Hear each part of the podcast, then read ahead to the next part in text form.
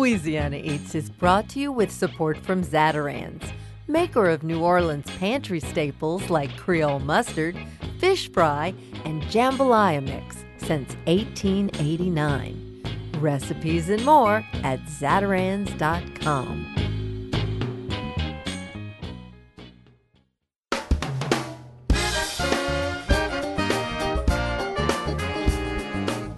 From our studios in the Southern Food and Beverage Museum in New Orleans, this is Louisiana Eats. I'm Poppy Tooker. Have you ever spent some time at the historic New Orleans collection on Royal Street? If not, one of the greatest treasures of New Orleans is awaiting you there. And it's all free. Earlier this year, the collection expanded into a much larger space where now there are permanent galleries that reveal the full history of the French Quarter. A very exciting thing to see for locals and visitors alike. One of my favorite features is a 17 minute immersive film by Glen Pitre and Michelle Benoit, where the quarter literally grows around you from the original forest roamed by Native Americans to a rollicking Krewe du Vieux snaking their way down Bourbon Street. There's so much to see that Dana and Christina Honn have opened Cafe Cour, a courtyard eatery where guests can rest, reflect, and refuel. On this episode of Louisiana Eats, we'll get a personal tour from John Lawrence, Director of Museum Programming, as well as Chef Dana Honn.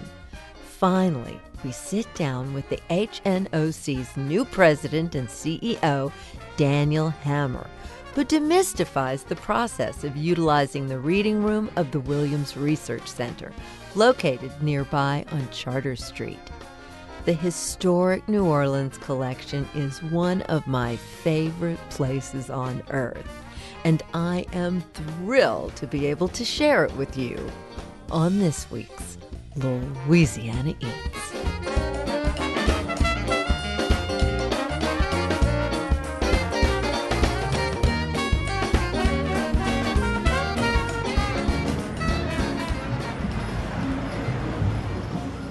New Orleans French Quarter is the city's most famous neighborhood, known for its food, music, and 300 years of history.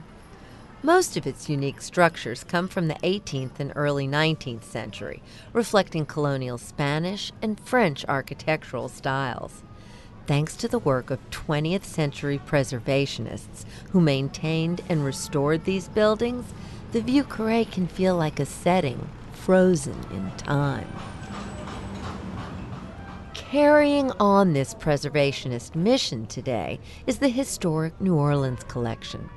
Founded in 1966, the HNOC is a museum, publisher, and research center dedicated to preserving the history and culture of the city. Over the years, it's grown to include several historic buildings, making up two French Quarter campuses. Their most recent addition, at 520 Royal Street, is the first to house the city's only continuing exhibit on the quarter's history. A history as old as the structure itself. I'm John Lawrence, Director of Museum Programs at the Historic New Orleans Collection, and we're here at the Seignouret Brulatour House, the newest project of our institution. This complex encompasses over two centuries of architecture. With the original structure built in 1816, the Seignouret Brulatour House has served many functions over its lifetime. After greeting us in the courtyard, John Lawrence invited us upstairs, where he described the fascinating history of the house and its owners. Francois Seignouret is the builder of the house that survives today, this 1816, so just over 200 year old structure. Um, Francois Seignouret operated two principal enterprises on this. One was uh, a furniture making uh, workshop, and we have uh, examples of Seignouret's uh, furniture that he either built or had imported to sell as a retailer, but he was also um, an importer of Bordeaux wine. Pierre Brulatour, a later tenant uh, or owner in the 19th century, also was a wine merchant, as was Pierre Cavarac, who had a brief tenancy here as a wine importer. And in the early 20th century, we see William Irby enter the picture. Irby's fortune was made in the tobacco business. His um, philanthropy, as well as his ownership of the building, gives us a very, very strong identity for this address during the decades between the world wars when William Irby granted use of portions of the building to the Arts and Crafts Club of New Orleans. I think it's at this point, with all of the art students and art lovers on premises, we begin to see the Brulatour Courtyard, as it was known, uh, become one of the almost shorthand references for all courtyards in New Orleans. And then in the early 1950s, uh, WDSU um, occupies this um, as their television studio, the first in New Orleans. And I think for um, many New Orleanians, this will be uh, the touchstone that they have. And again, that courtyard became a signature identity with the TV station having they would do broadcasts from the courtyard they would feature it on their station promos the third floor exhibit in the building is made up of eight thematic galleries each presenting different aspects of French Quarter history, the first of its kind in the Crescent City. We're delighted that um, this series of eight galleries seems to be the first uh, long term and uh, conscious exhibit that really focuses on the French Quarter neighborhood as a historical place. Um, certainly, shorter terms exhibits, uh, any number of publications have touched this ground before, but because so many visitors to New Orleans come to the French Quarter, we felt it was important for people to understand its history beyond the modern history that they can experience on their own. You know, you can go through these rooms. Uh, in a, in a breezy fashion or in a very, very detailed and study way. We hope that, especially for regular visitors to the city or residents, um, they will take the opportunity when they're in the French Quarter to look at these exhibits multiple times and discover new things each time they, they, they visit. As John took us into the first gallery, we could hear the sounds of the new immersive film installation next door. Yes, a 300 year sweep of the French Quarter at nighttime. Certainly, today's visitors associate certain thing with the French Quarter at night, whether it's um, having a drink or listening to music or going, uh, going out to eat. But um, we wanted to kind of break out of that narrow view of what happens to the French in the French Quarter at night. As we walked through each gallery, we viewed artifacts that painted a portrait of the Vieux Carré, framed by topics like transportation, media, and commerce. John was quick to show us how the city's culinary history has always been part of our narrative. People can see that what is being used to uh, market New Orleans is very much centered on uh, the food and drink and the culture that that represents of New Orleans if you look at this tourist map uh, of 1942, uh, which was uh, a common type of uh, souvenir item for visitors to the city, you can see that um, Broussards and Galatoires and Antoines are all picked out as highlights on this map, along with historical markers like the Pontalba buildings and the Jackson statue and any number of other places that we associate with the French Quarter. There's a vegetable vendor. There's a Cala lady. Right, I know that's uh, dear to your heart. and they even mention snowballs. It's really something. And I wanted to point out just a couple of other things before we leave this room. Uh, we have um, two books displayed. One is the New Orleans City Guide of 1938, a, a very celebrated um, publication about New Orleans. And next to it, from uh, some 25 years earlier, is Woods's Directory. Woods's Directory was a listing of services that were catered uh, that catered to African Americans. And so, in a segregated city where not everything was open to everyone, Woods Directory became uh, uh, an invaluable resource for African Americans, both visitors and residents, to find services. Also, in here, uh, we talk about residents of the French Quarter. We um, begin with the Native Americans who were certainly present in, uh, in the lower Mississippi Valley near New Orleans. We talk about German uh, presence in the French Quarter, and people can begin to understand the legacy of uh, German contributions to New Orleans cuisine. We have materials that relate to the Sicilian population of New Orleans and also the Chinese population in New Orleans uh, in a very tiny district, mostly along uh, a few blocks of Bourbon Street. All of these things um, kind of come together. Uh, one of them may not shine uh, in a, uh, with a certain brightness, but altogether they create this wonderfully vibrant element of contributions to how we enjoy food today. It's a fascinating fabric that the whole thing weaves together to make. I think all of this, whether we're talking about food or just other elements of daily life, it's clear that today still, but perhaps less so, the French Quarter was a neighborhood and it was place where people lived, where they worked. You could find everything you needed within uh, the confines of the district. And maybe that's not as true today, but it's, it's something that we wanted people to understand in this exhibition that it wasn't just a place for visitors, it was a place where uh, residents lived their lives and had very full, rich, creative lives as well.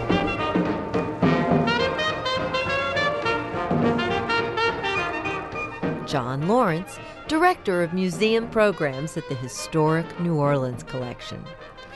Our visit barely scratched the surface of the offerings on display in the three story complex. The only way to truly appreciate it is to visit yourself. And that immersive film experience, we're going to hear all about it next from a legendary Louisiana filmmaker.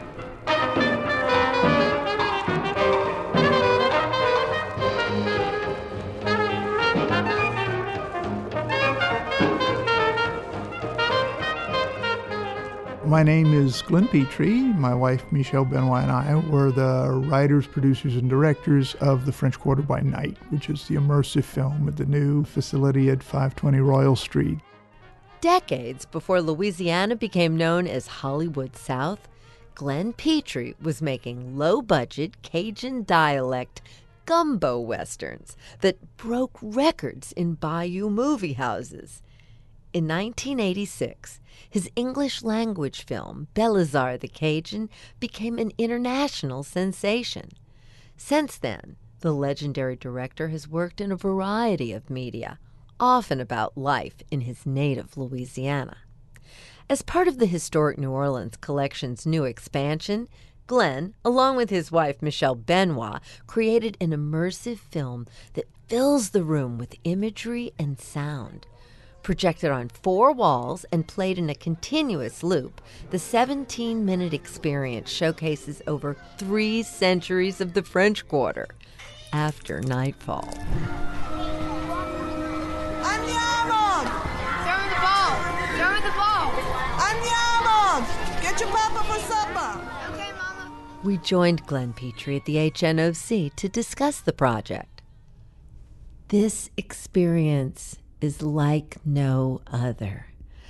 You sit in this darkened space, and 300 years of New Orleans history happens around you in 17 minutes. How did you make that magic happen? It was a long road. It was a long project, uh, two years, nine months from, from the day they called us in and said, Would you do this till it opened to the public? And it presented so many challenges, both technical because it's, you know, I've been making movies, you know, my whole adult life, and I'm used to that horizontal rectangle on the screen, and that's that's where you tell your story. And here was one where the mandate was, it's got to be all around you, it's got to surround you.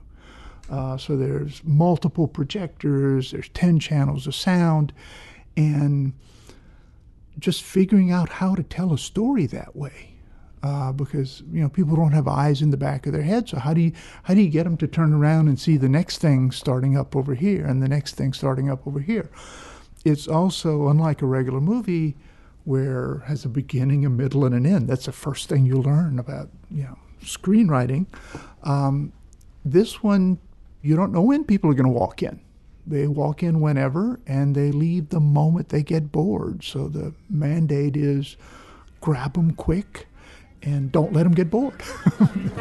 gentlemen, gentlemen, step right up, step right in. Come see the burlesque show. So there was the technical things, and then just trying to squeeze in so many different aspects, and and the, you know, the script get longer and longer because we well we got to have this, we got to have section about restaurants, and we got to have something on Bourbon Street, and we got to have the colonial times. Well, there's French colonial and Spanish colonial, and then the Americans got it. And there's a battle in New Orleans, and then, you know, and wait a minute, what was it like before you know the white man got here and the riverbank You get the sense in the start of the film that you are there before the white men arrive. Explain how you made that magic. there were a lot of technical tricks uh, we started with the photographs of Frank Relle, who actually has a, a gallery on Royal Street, uh, who does a lot of nighttime treescapes because we needed oak trees, which is would have been on thing, but then cypress along the riverbank. Uh, and then we had um, Charlie Lavoie, who was our, you know, ace animator, visual effects supervisor, started compositing and putting that together into pieces so that we, you know, had these various pictures because they had to go all around you. And then we brought into our studio uh, branches and palmetto leaves and moss so we could add to it. And foolish me, you know, going to do it in front of green screen if people know what green screen looks like, and got it all set up and realized, well, the leaves are green too. They're going to disappear as well. So we had to build a blue screen, by which point all the leaves had shriveled up. So I had to get new branches and do it all over again.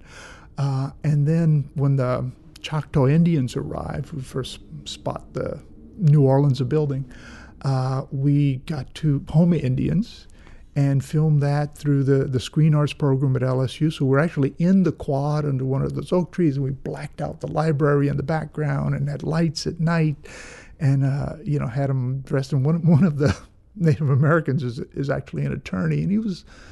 He was a little shy about getting into a loincloth, you know, on, on the LSU quad, uh, but we talked him into it. Uh, we gave we gave him a fake fur cape, so that built picture. But then you have to build sound.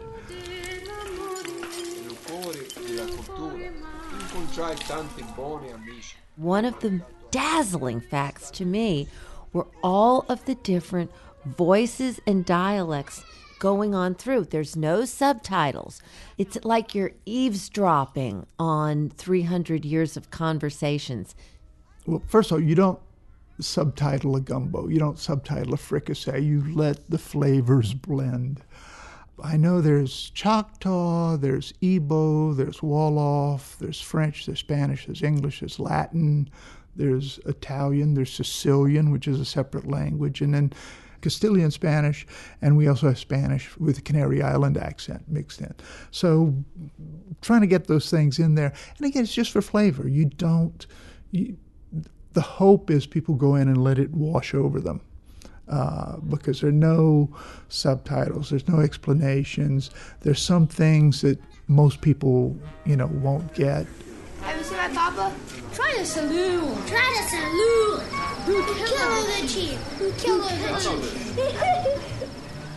There was an anti-Italian catcall, very common in the early 1900s, called "Who Killed a Chief? Who Killed a Chief?" because there was a police chief who had been murdered, and it was assumed that the Sicilians had done it. So we wanted to get that in there. So we found some, you know, there's a scene with some kids, so we had the kids do that. Uh, there was, you know, wanted to get a Bourbon Street barker in there, you know, so we got somebody to riff. But the trick was, you know, this thing is going on. You're traveling through all these different eras and all these different subjects and all these different things, and you didn't want to hear the same few voices over and over. So we have I don't know, a few hundred different people whose voices appear in this thing. And it got to be a joke that nobody could stop by our studio over on Mandeville Street without being nabbed and put in front of a microphone and say, uh, could, could you tell them not to bruise the bananas as they unload the boat? Or could you tell them, you know, order up with another order coming in? And just all the different things. Order in three chicken Clemenceau one pork tenderloin, a sauteed mushroom. Order in. Pick up for table 86. Amazingly, in that 17 minutes, you've got a lot of food in there. Would you walk us through your food moments? There are a couple that really jumped for me. One was modern day, and we we filmed the kitchen at Arnaud's, and it it served two purposes. One is just, a restaurant tradition, but also we wanted to show that you know Bourbon Street is not just a place where tourists visit; it's a place where locals work. And so we we went behind the scenes at the kitchen, and for most of the film, because people are up close to the screen, it's all around you, and you you're not sitting way back like you're in a movie theater.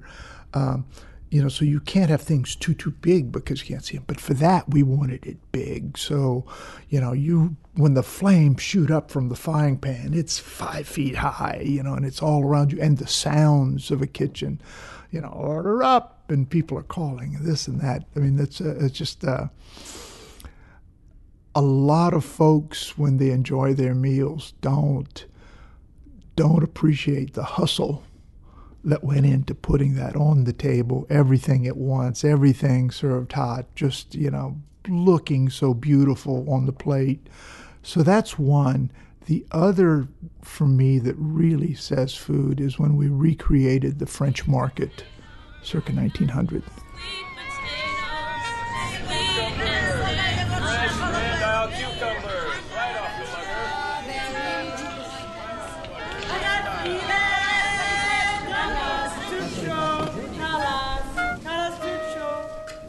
there's a woman who's she's 102 now. I guess she was 100, straight up 100 when I interviewed her. Memory like attack, and talked about the French market. And they would go, and they'd go at night.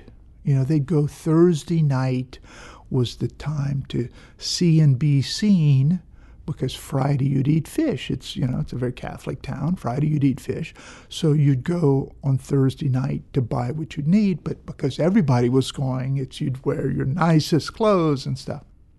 Um, so you know there are touches here and there, uh, you know, relating to food because food was just so much. You know, part of this this community, this history, the French Quarter, the French, you know, at one point early on, we thought about well, maybe we use one of those scenting systems so you can, you know, smell the cooking and stuff. And it, it was just technically way too complicated. there was no way to confine it to just that room. Um, but but there are certainly hints of the food. Yeah, we, we, we see food at work. Yeah. Well, Glen, I'm so grateful to have had this time to spend with you. And I certainly hope we have inspired everybody to beat a quick path down to Royal Street and see what is truly, I think, one of the greatest free shows on earth. and it's free. Absolutely, it's free.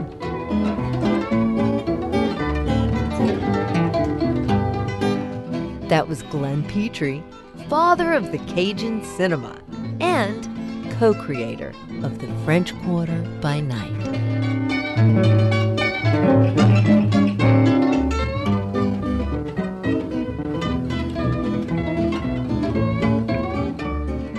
When we come back from a short break, we'll learn what's cooking in the courtyard at 520 Royal Street.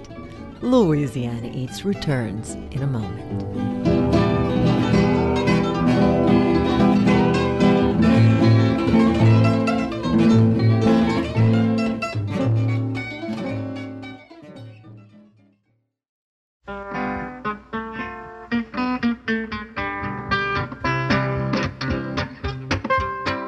Poppy Tooker, and you're listening to Louisiana Eats, edible content for Louisiana food lovers. Louisiana Eats is brought to you with major support from Camellia Brand, Beans Done Right, a New Orleans tradition since 1923, and from the Napoleon House, located in the historic French Quarter, right around the corner from the HNOC. Dishing up 200 years of history, refreshing Pimm's Cup cocktails, and toasty warm muffulettas. All day dining and private events at 500 Chartres Street.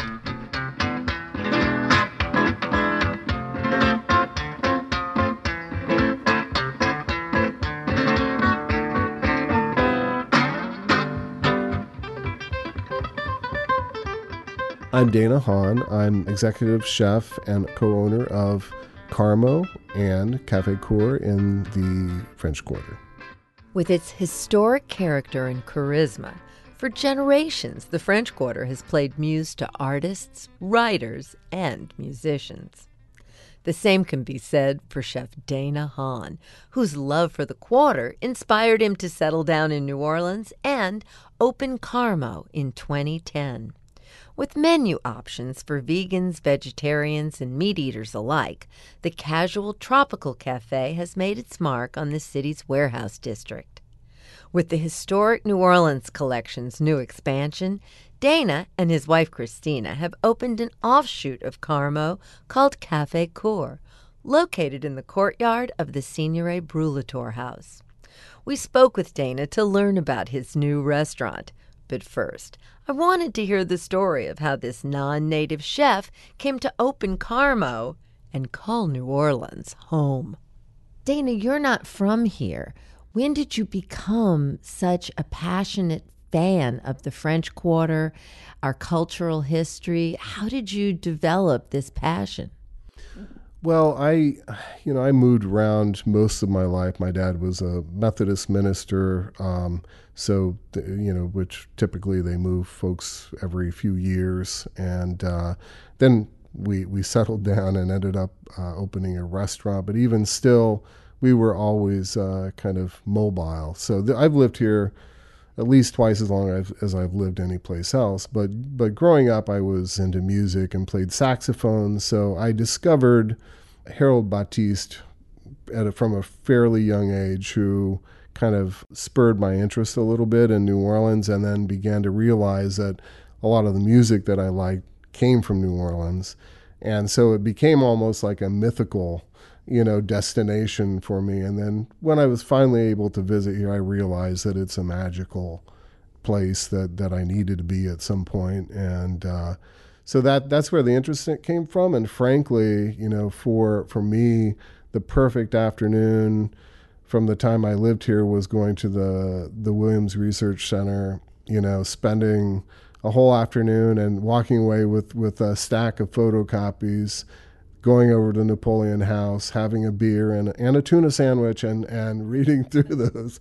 So that's yeah, I, I, I don't think I could not live here now. So it's incredible the way in New Orleans food and music always holds hands.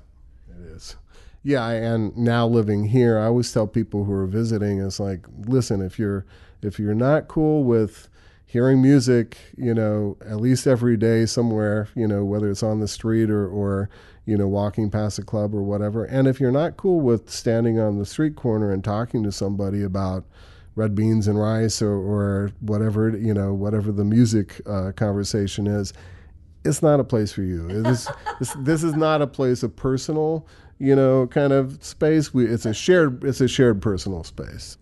Tell me how Carmo began really began in San Francisco, at least the idea for it. We we were living in San Francisco. Christina, my wife, was working in different restaurants. We had a production company. We were doing catering. We were doing cooking classes, vegan cooking classes on the weekend. Uh, when we found out at a certain point from my production company, we had we were paying more than fifty percent rent, uh, San Francisco rent with New Orleans money, which is not a good exchange. So we decided to move down here, which was was the perfect move. Uh, we began a catering business called Père Dagobert's Kitchen. Uh, then we actually did a lot of the catering for the Southern Food and Beverage Museum for different events. We ended up finding the spot in the warehouse district finally, and it was just a food counter with Christina and I, and and uh, so that's that's kind of where it all began. Well, you were just then the perfect person for the HNOC to turn to when in their fabulous new facility on Royal Street, this Seignouret Brulatour building, they decided that they needed a little cafe so that their visitors could linger. Tell me how you ended up here on Royal Street at the HNOC. Well, uh, we responded to an RFP request, and and uh, when uh, we we began our proposal, it was was um pretty quick process. Uh, we put it together, uh, put a menu together, and I really just tried to keep it grounded in traditional cuisine of New Orleans. I'll start with the first dish that that I actually uh, began research with, which having been to Italy and, and been intrigued by something they call a muffuletta um, in Sicily, that that's a that's a dish which or a sandwich which I knew that there had to be an interesting connection. Of course, we all know it as the dish that was created, uh, at least in in our familiar version, uh, at Central Grocery it it did have a long history, perhaps hundreds of years, uh, uh, and and even longer before that.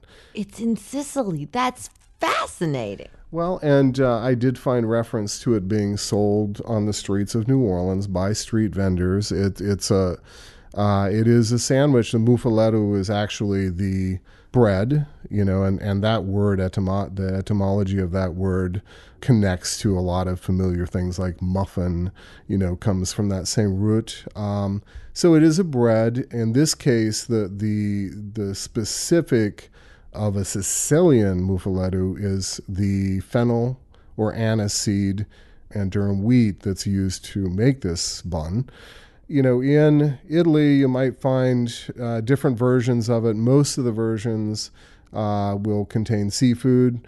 One of the most iconic is the one kind of we, we patterned ours after, which is uh, with a little bit of poached tuna, some olive oil, some uh, olives, uh, some uh, roasted peppers, anchovies, a little bit of pecorino. So very kind of, well, kind of Mediterranean in, in style and it makes sense. I think it makes sense when you taste it. You taste something that tastes like a muffuletta, uh, muffuletta, but but it it ha- it tastes older. It tastes something you know something uh, I want to say historic. You know, so it is so fascinating. What you normally find in today's culinary world, someone has embellished, someone has invented, someone has fused, and instead you just went back in time for authenticity for what is really a new taste for New Orleans.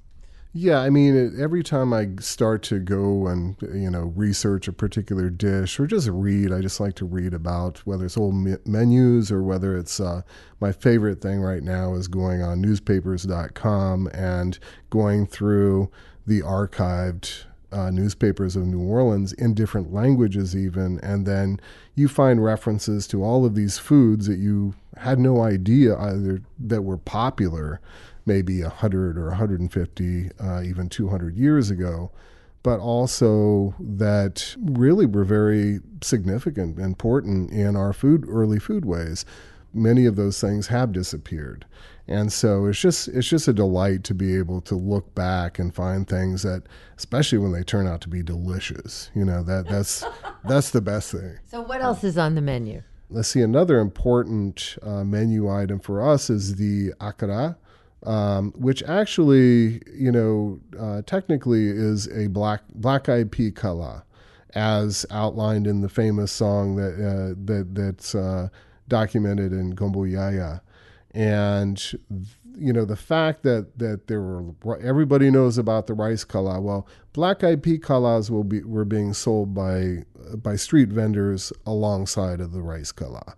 And the fact that they have such a direct connection to West Africa, in our case, I think vis-a-vis uh, the Antilles, but you know, uh, of course, there are versions of acará that show up in different places. In Brazil, it's acarajé then it becomes akara, and then it becomes cala. So the black pea cala that we have on the menu is, you know, very much um, related to that West African ancestor. And then we just serve it with a little um, like uh, pickled okra and some hot sauce. So we, we love hot sauce. We use a lot of different types of peppers to make our own hot sauces. Um, yeah, so those are those are a few items. What's the reaction been? The reaction has been, you know, pretty good. I mean, you know, we get a lot of uh, people who are coming in as tourists that that really don't know what they're walking into. You know, my gauge is uh, whether plates are coming back clean or not. And by and large, they are. Every once in a while, somebody will order something and say, well, that's not really what I expected, which we'll, we, we try to help them find something that's a little bit uh, less uh, kind of out there, maybe for them. But, you know, a sandwich has to be good. You know, the salad has to be good. You know, so we're just trying to make good food.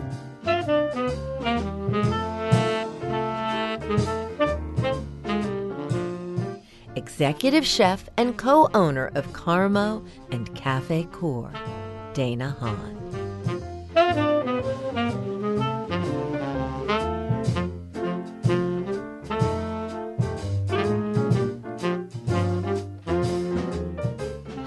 Did the historic New Orleans collection come to exist right there in the heart of the French Quarter? Stay tuned, and we'll answer that question when we come right back.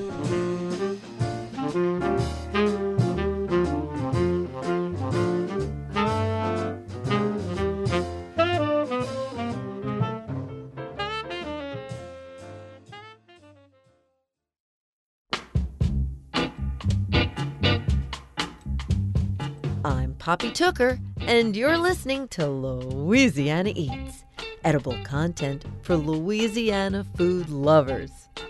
I hope you'll join me for the launch of my new book, Drag Queen Brunch. We'll get the party started at Brennan's Restaurant on Royal Street from 4 till 6 p.m. on Friday, August 30th. Everybody's invited, so stop by for a memorable champagne happy hour at Brennan's. Then the party continues on Saturday, August 31st when some of the beauties from the book will join me at a meet and greet book signing at the historic New Orleans collection at 520 Royal Street in the French Quarter. So Boo is sending hooch punch. Yes, that recipe's in the book too. And our next Poppy's Pop Up Drag Brunch, benefiting Crescent Care's Food for Friends program, takes place on Sunday, September 8th at the Parlor at the Pontchartrain with food by Jack Rose. It's sure to sell out quickly, so reserve your spot today. Tickets are available online at theparlornola.com. And now, back to Louisiana Eats.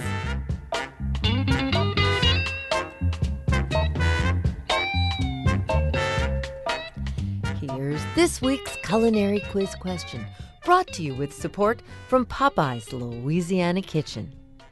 How did the historic New Orleans collection come to exist, right there in the heart of the French Quarter? You could say essentially it all started in 1938 when General L. Kemper and his wife, Leila Williams, bought two properties in the French Quarter the Merieult House in the 500 block of Royal Street, along with a late 19th century residence contiguous to the Merieult House facing Toulouse. The latter property served as their home for 17 years, during which time they amassed a substantial collection of important Louisiana artifacts, which formed the original basis of the historic New Orleans collection. To ensure future generations would have access to their collections, upon their deaths, the Kemper and Leila Williams Foundation was established, creating long term financial support for the collection. With the incredible success and expansion of the HNOC, what would the Kempers have to say today? It's my guess they'd be very pleased with how their legacy lives on in the city they loved you can take a virtual tour of the Williams residence and learn more about their lives by listening to a past episode of Louisiana Eats. You'll find the link on our homepage at poppytooker.com. And now, back to Louisiana Eats.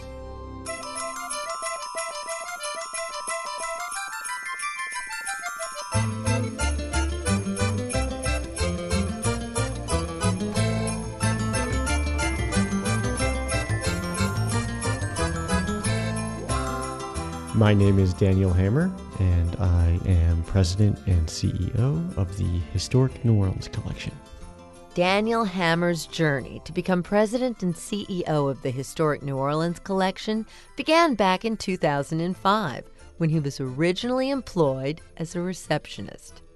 In his 14 years with the organization, Daniel has served as a member of the reference staff in the Williams Research Center, located at 410 Chartres Street. This is where I first met him.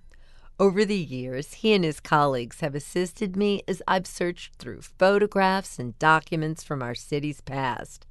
I've never written a book that didn't involve research there.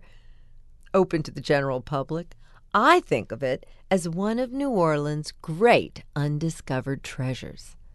I asked Daniel to join me in the reading room to talk about the facility and its place in the HNOC's mission. Our reading room is a place that's open to the public, like everything else about our institution, um, six days a week, and people can come in and access our collections for their research purposes. Um, a lot of our visitors are reputable, very well known uh, scholars doing exciting and important historical inquiry.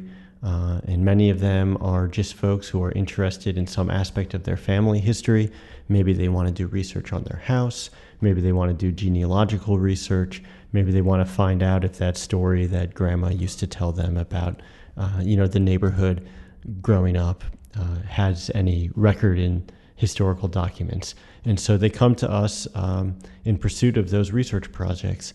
And um, we have our entire collection available to them to use. We have a staff of um, full time reference assistants who, um, as I did years ago, help people access things, help people find what they're looking for.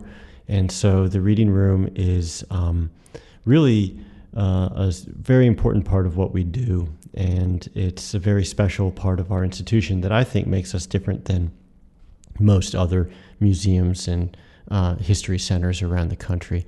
Even if you're not necessarily a scholar, just that you like to pretend to be one, like I do sometimes, you're treated with such respect and given such help.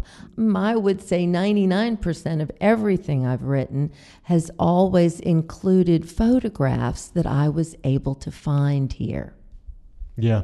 You know, it's funny that you put it that way because um, I felt when I worked in the reading room that I, every day I learned something new that I didn't know before about our collections. And it was because of the people who were coming to do research. No matter whether they were advanced scholars or just hobby researchers, or even somebody who walked by and saw the sign on the door and thought, oh, let's see what that's all about. But, you know, the questions that people ask about what we have are usually things that are unique to them and their interest. And so they were things that were not on my radar because they're their interests, not mine. And so I ended up always, every day, going down these paths of inquiry into our collections that were coming from other people. I think that when you engage with artifacts from history uh, in person, uh, it, it is an experiential thing. It's not just about the information that's held in that artifact, it's also about um, engaging with this object from the past. And, you know, it's not a coincidence that we're located in the French Quarter you know, this place has been here throughout. And so, in a way, things that have happened in New Orleans can be read in the fabric of the French Quarter and read in the historic materials that are, are preserved in our collection. I asked Daniel if he could take me into the area affectionately referred to as the vault. When you make a request, this is where the librarians go to find that special artifact you're searching for. So yes, we're here in the vault, also known as our collection storage facility, but uh, uh, we like to call it the vault. And you see over here on the left, coming up from the floor, these are called stalagmites. And what you see coming down from the ceiling, those are the stalactites. Thank you. It, it, it is like a cave. No, now seriously, Daniel, you funny man. What else is in here? Well, we have we have the uh, you know the bulk of our collections are here in this facility. Um, The room that we're in right now is uh, a large room that is uh, filled with a lot of different types of storage furniture to house objects of varying types. So we have large flat file drawers where we have uh, printed materials, maps printed on paper. Uh, we have uh, painting storage racks where we have paintings hanging. We have uh, cabinets that we have three dimensional objects in. So, you know, everything from uh, small sculptures or um, ceramics and silver, uh, pins, political objects, you know, ashtrays, you name it. Is there anything that you can think of that you occasionally just like to have a peek at or touch perhaps because it means something special to you? Well, there is an object that comes to mind, although I don't um, go around touching it uh, indiscriminately. but uh, I kind of have a, a, particular object that I have a, a story about, you know, my relationship with it. Let's say that. I have studied a lot of about the history of the German community in New Orleans over the years working here. I originally started working at the collection because I speak German and I was able to make some inventories for German language collections that we have here. I developed out of that an interest in the history of the German community in New Orleans. And one day I was reading a pamphlet uh, written in the 1890s by a German New Orleanian named J. Hanno Deiler. And he tells a story about the uh, German community of New Orleans creating a gold medal to thank Bernard Marigny for his efforts at the State Constitutional Convention of 1845 to prevent a anti-naturalized citizen amendment from passing in the Constitution, so protecting the rights of immigrants. And it was a gold medal, and Deiler describes it. It had Marigny's likeness on one side and a symbol of friendship on the other side. And I just kind of said to myself, you know, that sounds like something the Historic New Orleans collection might have.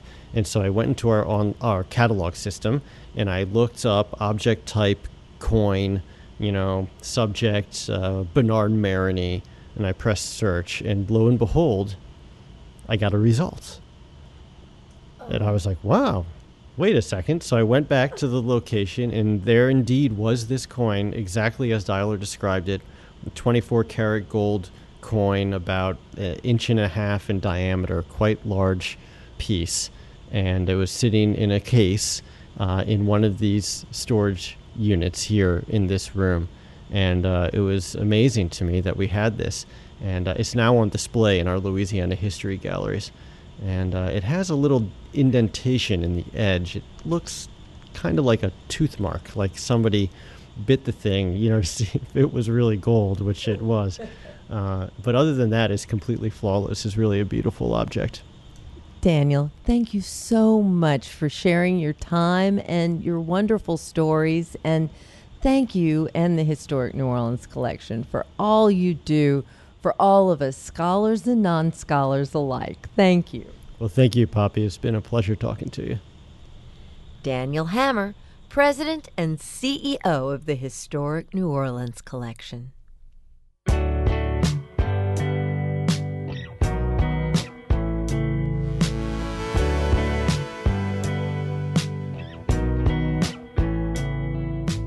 That's it for this week's edition of Louisiana Eats, edible content for Louisiana food lovers. Catch up on previous editions and hear all about upcoming special events by visiting poppytooker.com. You can find videos, recipes, and even order cookbooks there. Louisiana Eats is made possible with major support from Popeye's Louisiana Kitchen, Zatarain's, and from Camellia Brand Beans. Additional support for Louisiana Eats is provided by the Shreveport Bossier Convention and Tourist Bureau and from the Bourbon House. From oysters to redfish, serving fresh Gulf seafood and American whiskey on Bourbon Street. Original theme music composed by David Pomerleau and performed by Johnny Sketch and the Dirty Notes. Big thanks to senior producer Joe Schreiner and special projects manager Reggie Morris and to our business manager and social media maven, Maddie Mullidew. Come visit us anytime in our Louisiana Eats studios at the Southern Food and Beverage Museum. We're on Instagram and Facebook too. Louisiana Eats is a production of Poppy Tooker Broadcasting.